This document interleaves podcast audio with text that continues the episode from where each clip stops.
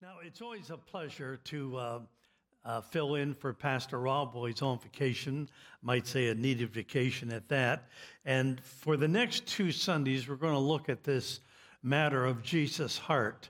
And where is Jesus' heart? If I were to ask you to describe his heart, can you do it? How would you do it? How would you describe it?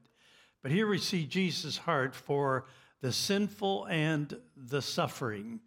And that'll be our focus for the next couple weeks. Matthew chapter 11, uh, verses 28 to 30 is the biblical passage. Uh, if you have a Bible, you can to, turn to Matthew 11, verses uh, 28 to 30. But before we go there, I'm going to ask you a question and then just make a comment about another verse of scripture before we delve into Matthew 11, 28 to, uh, to 30. I want you to think of a time, and I'm sure all of you can, when something happened to you and uh, you were either deeply hurt or you were guilty or you lost something or someone that meant the world to you. And you ask yourself the question, now, Lord, why did you allow that to happen to me? Why did, why did that happen to my? Why did you allow me to do what I did? Couldn't you have stopped me?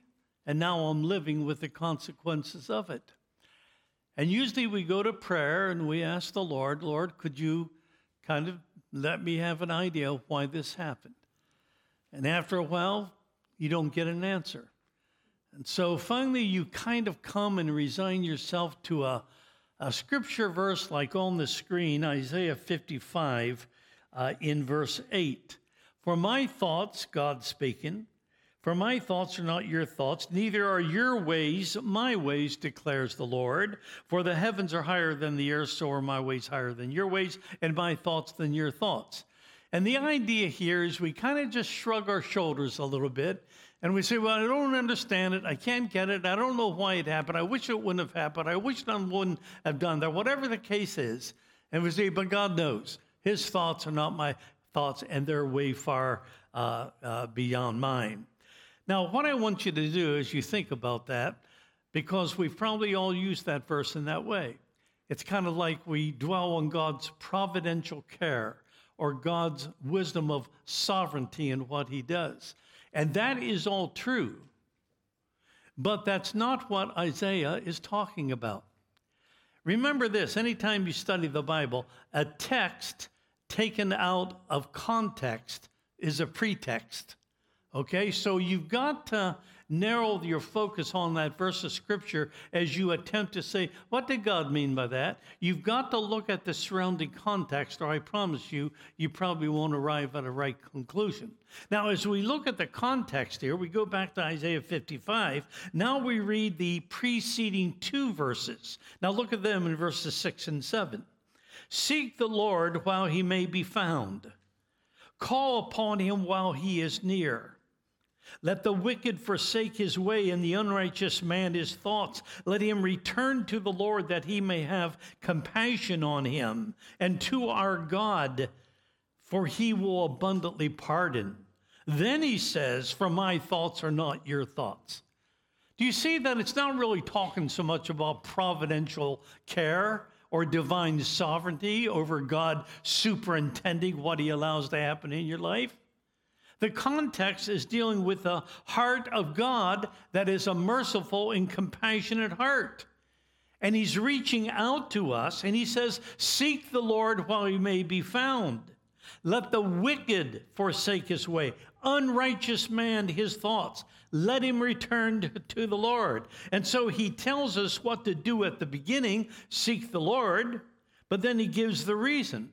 And the reason is that he may have, God may have compassion on him and to our God, for he will abundantly pardon. Now, I want you to think about how you have viewed God in your Christian life, how you have viewed God, especially when it came to anything of an unholiness or unrighteous deeds that you have done, failures. I want you to think about God also in the realm of didn't necessarily do anything wrong, but something happened and you sure didn't like what happened. You didn't like who you lost. You didn't like saying goodbye to a loved one. And you work with that and you try to find a purpose in it. And God is saying all through here that He is not like man. His thoughts are far beyond man. How do men respond? When you do something against them, you hurt somebody, you lie to somebody, you walk out on somebody, you betray somebody, you sin against somebody. How does the normal human being react to that? He gets angry. He wants retaliation. He wants to get even. And if you did that to me, I'll do twice as much to you. And then, right in the middle of that, God says, But my ways aren't your ways, and my thoughts aren't your. In other words, God doesn't act like that. How does God act when I am a sinful, failing human being? He acts in compassion and in mercy to me. Did you know God never does anything in your life without it coming from his compassionate, merciful heart? You say, well, doesn't God get angry at all those things and the wars and all these things, and people get misused and raped and children get uh, uh, uh, not taken care of? Of course he does. But he doesn't focus it on that individual. He focuses it on the sin, the sin nature, Satan, the fall of man, and everything that brought all this about. But his heart for you and me no matter where we've been or what we've done, it's always one of compassion and mercy. And that's truth because some people, what do they do? They try to make a distinction between God of the Old Testament and Jesus in the New Testament. No, that's not what he's doing. God is the same. And the same compassion of Jesus that we're going to see in Matthew 11, which we're going to turn to now, is the same compassion compassionate God who ministered through Isaiah and gave those wonderful words about my ways are not your ways uh, in center. John Calvin hit it right, I think. He said, There's nothing that troubles our consciences more than when we think that God is like ourselves. We tend to humanize God and make him just think just like you and I do. And God says, No, my thoughts are far way uh, uh, be, uh, beyond yours. So, how do we picture God when we've really blown a big time in life? Here's what I don't want you to see an angry God about to hit you upside the head or smack you. I want you to see the Father and the prodigal Son, even as Jesus embraces you with open arms. So every time you fail, every time you start looking in the past and seeing something you wish wasn't there, something you hadn't done, something you feel guilty about, I want you to see that picture where he is reaching out to you. Come unto me, he says. Come unto me, and you'll see how merciful and compassionate. And so, with these outstretched arms, we come to Matthew chapter 11. And notice what Jesus says. By the way, I don't know why, but I don't ever remember preaching on these verses in 58 years. But I can't get them out of my mind since January.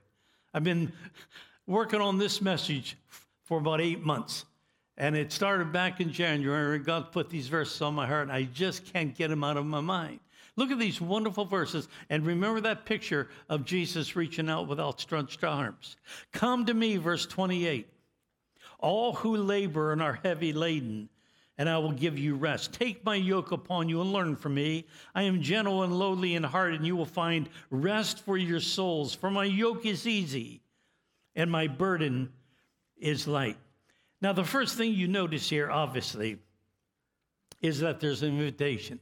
But what I want you to notice here before we really get into the, uh, into the meat of this is this. This is the only time, as far as I know, from Genesis to Revelation in the entire Bible.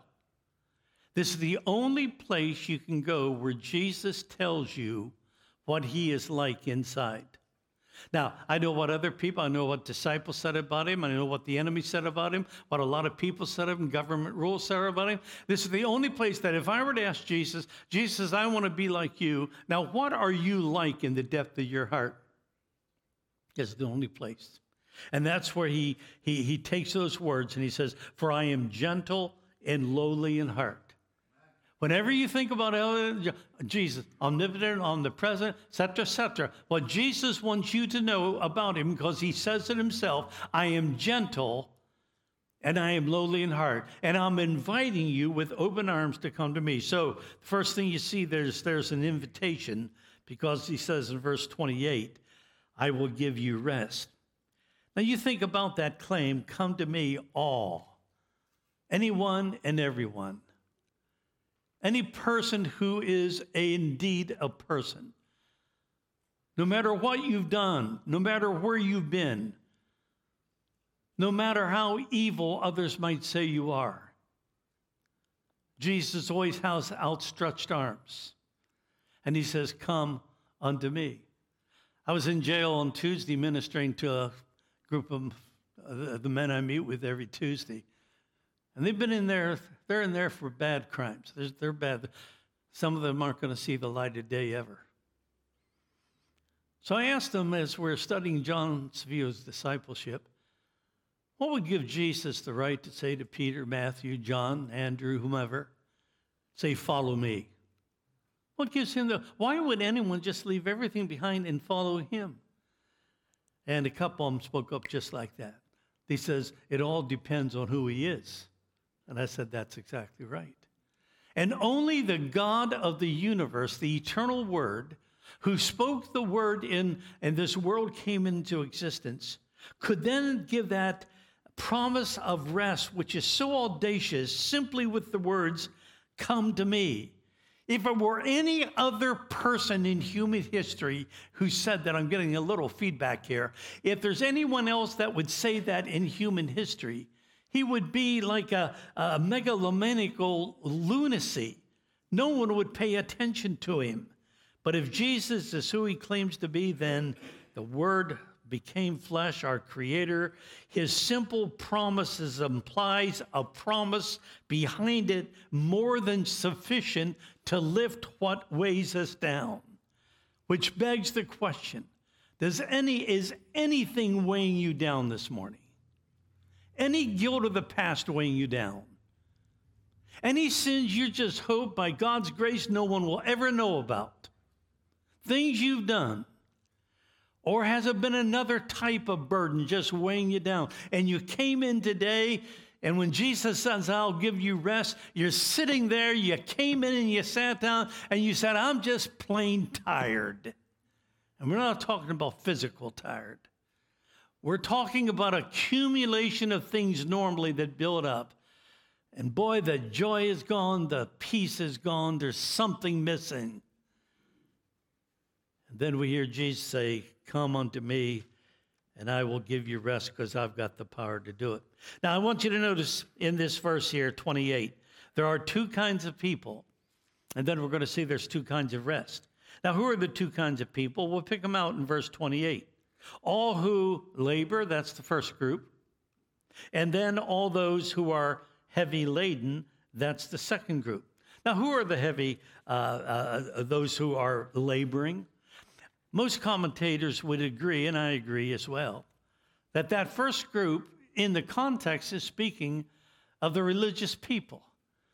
Could be someone that came in this morning into our service.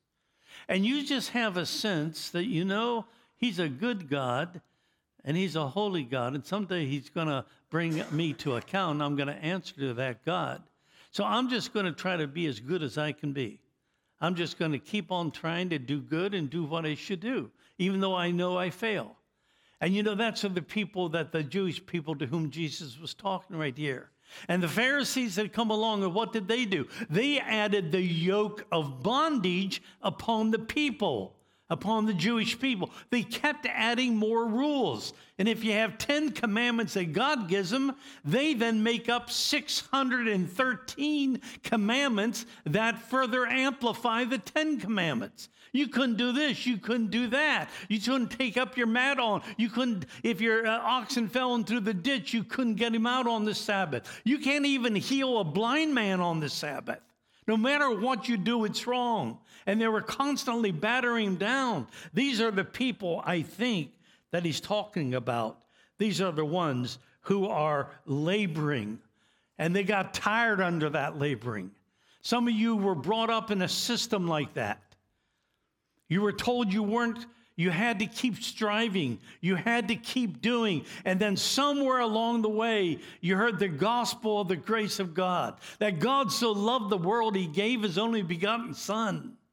And if a person simply looks on him and believes on the Lord Jesus Christ, he finished it all on the cross.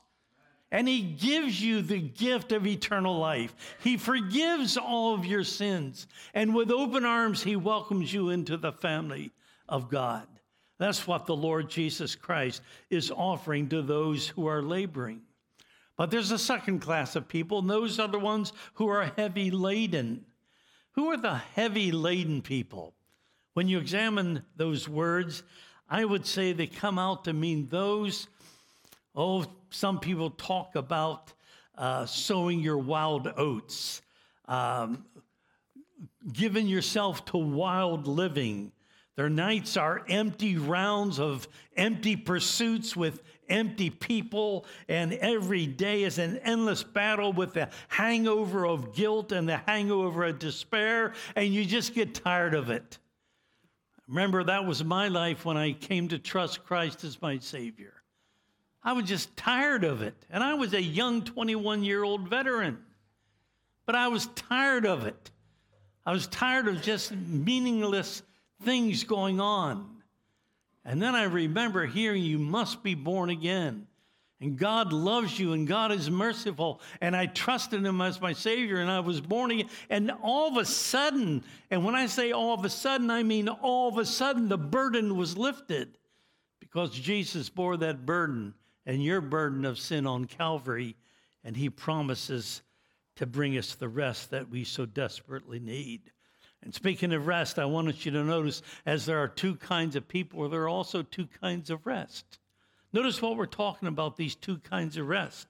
As you look at verse 28, he says, Come unto me, and I will give you rest. Take my yoke upon you and learn from me, for I am gentle and lowly in heart, and you will find rest. You see those two words, rest? So I've circled both of them, then I've drawn a line to connect them. But they're not meaning the exact same thing. The word rest is the same, and it's the rest that God wants you to have. But you'll notice here a, a, couple of things. In verse 28, you have what is called, what I call the imputed rest. It's a rest that is given or imputed to you freely. You trust Christ the Savior, you're born again into the family of God. And then there's your name sinner, under condemnation, life full of sins and trespasses. And over that name, God puts imputed rest. You are totally forgiven, past, present, future sins. And God imputes the righteousness of Christ and his rest to your account. And that happens at a split second of where you pass from death unto life. But secondly, you'll notice in verse 29, there's another rest. Notice he says, Now take my yoke upon you, learn from me, and you will find rest. That's what I call an imparted rest. So when we talk about an imparted rest, imparted rest, it's dependent on quite another activity. Notice that Jesus adds there in verse 29, Take my yoke upon you. Do you want to continue to have this rest that was imputed to you? Now, do you want that on a practical giving level? Jesus says, here's how you do it take my yoke upon you. And so there's an initial act by which the life of Christ begins in us. And that's when we're born of the Spirit, which leads to a process then that Paul talks about. And sooner or later, we've all been there if we know the Lord. There comes a time in our life after I'm a Christian I'm reading or I'm listening to a message or uh, uh, listening to a sermon, whatever it might be, and all of a sudden I hear words like, Do you not know that you are not your own? You're bought with a price? Don't you know the Holy Spirit of God indwells in you? And then that pivotal verse, Romans 12, 1 and 2. I beseech you, therefore, brethren, by the mercies of God, that you present your bodies that aren't your own anymore Present your bodies a living sacrifice, holy and acceptable unto God, which is your reasonable service. And don't be conformed to this age, be transformed by the renewing of your mind, that you may prove what is the good and acceptable and perfect will of God. I remember that as clearly as the, as, as the time I was born again. And I remember hearing, My life isn't my own, it belongs totally to the Lord uh, Jesus Christ. And so that then begins that process for the rest of my life. I haven't shared this before, I don't think, but every morning there's certain verses I quote. And one of them at the very beginning is that Romans 12. And I usually am sitting in my La-Z-Boy right before I open my Bible in my prayer journal. And I look down at the, my feet and my toes, and I start right there. I said, Lord, my body's yours. And I just go all the way up my body to the top of my head. I said, I want you to own it today. I want you to use it today for your glory. It's totally yours. I don't want to be conformed to this age. I want to be transformed by the renewing of my mind. That's why I need to get into the Word of God and into the worship of God. I liken this sometimes to marriage. We all know the story boy meets girl, bride meets, meets groom at the altar, and uh, then it begins. Now, for the rest of your life, there's a commitment. And that commitment is you're going to love each other, you're going to stay together, you're going to, until death do us part, whether it's sickness, health, uh, poverty, or whatever it is. I am committed to you as my spouse for the rest of my life until I die. And uh, that's kind of like the Christian life. So we come to the cross, that's born again into the family of God. Now I become a member of the bride of Christ. And now, for the rest of my life until the Lord comes, then I'm going to be committed to Him. And that's that rest life that is imparted to me as I, as I live in union with the Lord Jesus Christ, and He is the Lord of my life. And so, this is the invitation that God gives. If you have a heavy heart, a burdened heart, a sinful heart, whatever you have, come unto me. Come unto me. He's not saying I'm mad at you. God's not going to get mad at you. You say, You don't know what I did. I don't have to know what you did. It's none of my business. But I can tell you right now, God's not angry at you. You say, Well, what's his disposition toward me? I am compassionate and I am full of mercy.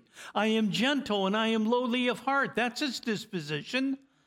Not to hold you back, but to welcome you with open arms. It is his heart to be compassionate. Just like we sometimes operate out of the motivation of my sin nature, and I respond quickly in that way, and wrongly so. When God responds to us, like Isaiah, when Jesus comes to us, come to me, I'm gentle and lowly, his natural disposition is to reach out to you with loving, merciful, compassionate care. And aren't you glad? Aren't we glad for that? Because we need that all through our lives. And that keeps us with the ongoing commitment. So there's an invitation. And God gives you that invitation today. Just three words. Kind of sums it all up. Come unto me. Now, notice he gives us a little insight here in verse 29. Verse 29. He says, Take my yoke upon you and learn from me from gentle and lowly in heart, you'll find rest for your souls. I think these may well be the most tender, all encompassing, and insightful comments ever uttered by any human lips. If we put all four Gospels side by side, there are 89 chapters where writer, four writers tell us about Jesus. But this is the only place, as I've said, where Jesus himself, himself tells us what he is like in the innermost place of his heart and life. Notice, first of all, this rest that he's talking about involves carrying a yoke. Now, it's really interesting, isn't it? When you, when you look at that verse 29, he ends verse 28, I will give you rest. Then in verse 29, he says, Take my yoke upon you, and you're going to find more rest. That's very interesting because you wonder, is he promising us a rest? Well, of course. Well, then why is he telling to take his yoke upon us? After all, what is a yoke? A yoke is a is a is placed on a burden of beast in order to do work. Jesus, take my yoke upon you. Well, you're asking me to rest or you're asking me to work? You're asking me to trust or you're asking me to work? Which is it? Jesus is glad we asked that question because remember, it is all based upon who he is. And when he goes through that Gospel of John and he makes seven stupendous claims, he says, I'm the bread of life, I'm the light of the world, I'm the door, I'm the shepherd, I'm the resurrection and the life, I'm the way, the truth, and the life, I am the true vine. Every Jew that heard him speak those words knew what he was saying because they went back 1,500 years earlier. And there was a prophet, the greatest prophet of Israel, called to deliver the children of Israel. God, whom shall I say hath sent me? And the Lord God answered, I am that I am hath sent you. That's the name of God. And now, 1,500 years later, the Word became flesh and dwelt among us, and we beheld His glory as of the only Father, full of grace and truth, and the Word became flesh. Now He says, I am. I'm the bread of life. I'm the light of the world. I'm the door. I'm the shepherd. And He could only make that claim because He was fully God and fully man. And that's why they tried to stone him on new, numerous occasions, the leaders, because they said he committed blasphemy. He didn't commit blasphemy. If you say I'm God, if I say I'm God, that's blasphemy. But Jesus says I'm God, that's just the truth. And that's how people respond and need to respond to him. So, what is it, Jesus? Is it rest or is it work? Jesus said, There is a work for you to do. Well, then what is that work? Listen to the bread of life discourse. He says this in John uh, uh, chapter 6, verse 29. This is the work of God, that you believe in him whom he has sent.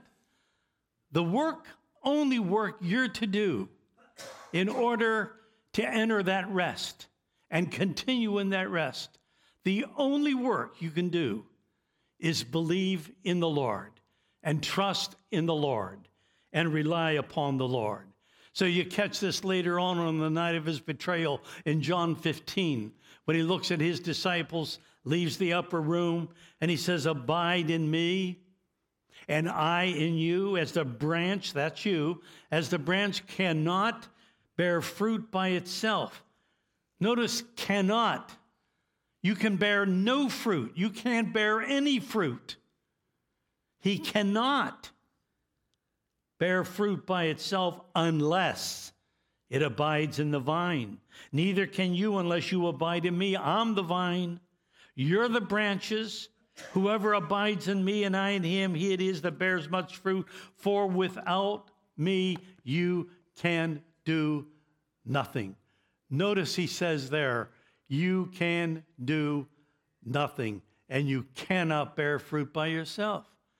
And so, what is that, that I, how do I enter into this rest? It's simply by faith.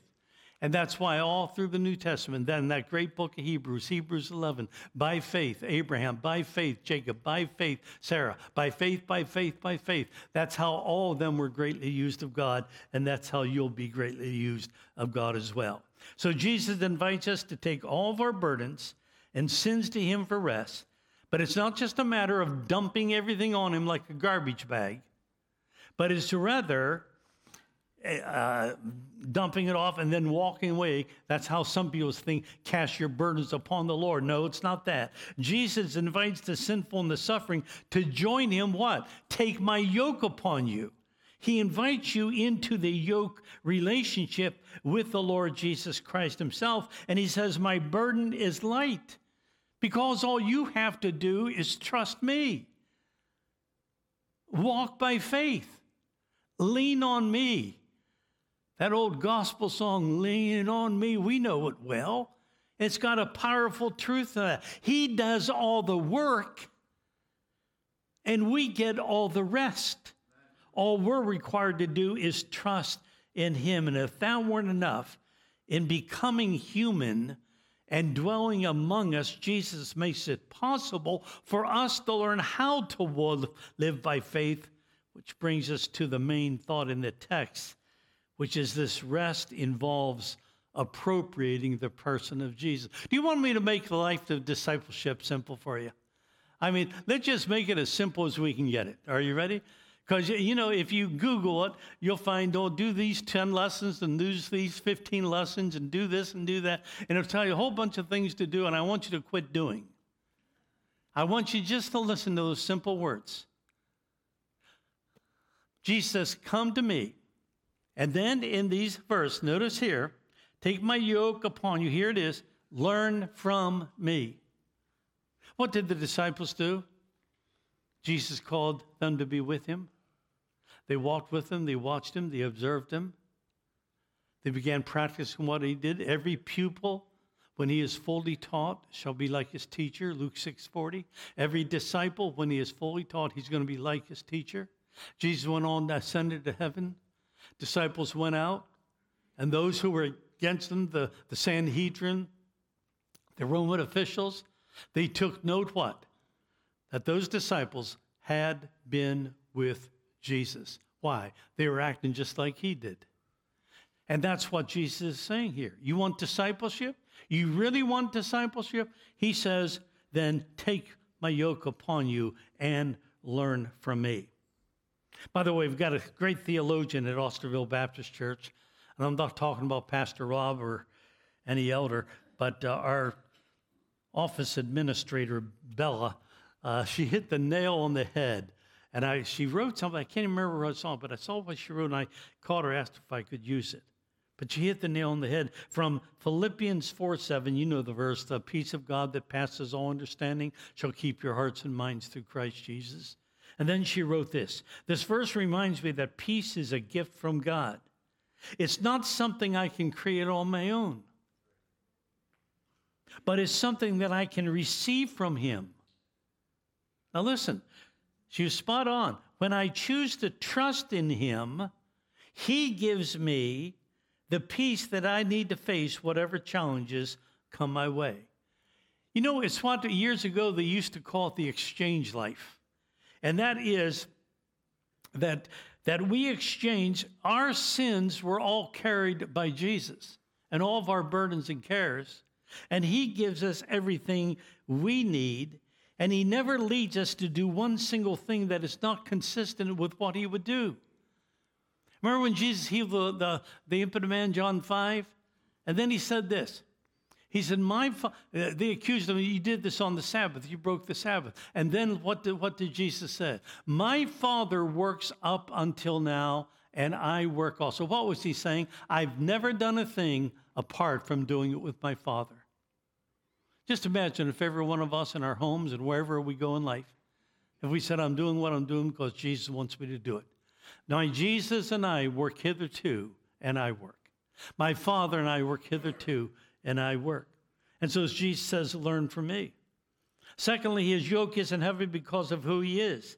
He says, I'm gentle and I'm lowly in heart. Here's what separates Jesus from everyone else he's gentle He's lowly. Gentle is found three other places in the New Testament. It's translated meek in Matthew 21 5 as the king is riding into Jerusalem. He's called humble. And Peter talks about the, the wife who has a gentle spirit. Those are the same words gentle, meek, humble.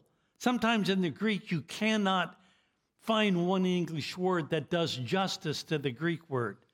So you have to get three words gentle, meek, humble to get the idea. It's the opposite of rough, hard, and violent.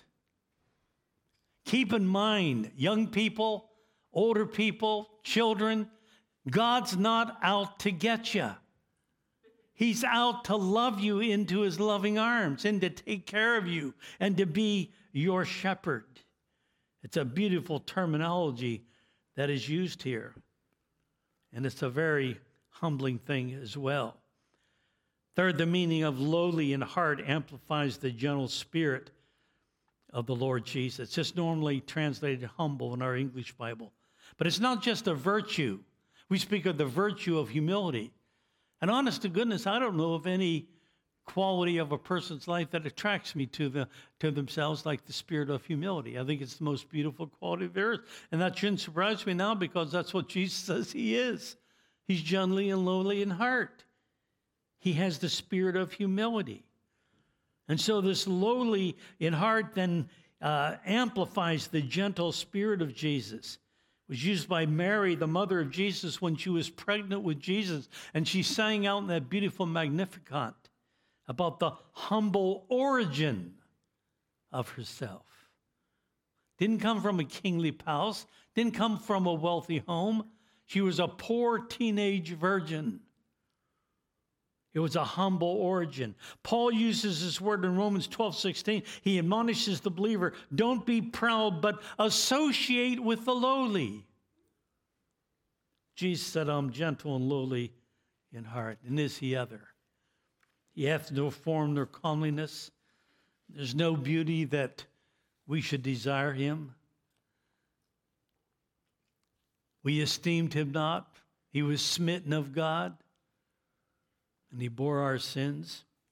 At his deepest core, Jesus is a servant, and he came to serve and not to be served because that's who he is at heart. He's gentle, he's lowly, humble origin, poor family born into, carpenter. And when they looked at him, they said he's not to be desired. I think the main thought in all this is simply this is what I want to take with you above Jesus alone is that he is accessible to us. Do you know what that means to me when I go in prisons around the world? You got murderers, rapists, mean people. I've had some when they heard these words just start crying uncontrollably, can't believe. You don't mean he did it for me. I understand why he did it for them. He didn't know He did it for you. He loves you, He's merciful to you. He says, Come to me. Last Sunday, we were, Mira and I were having lunch with the Columbines, our missionaries, and had a couple of members from the missions committee. And beautiful day, so a lot of people were out at the beach. weren't a lot of people in the Olive Garden.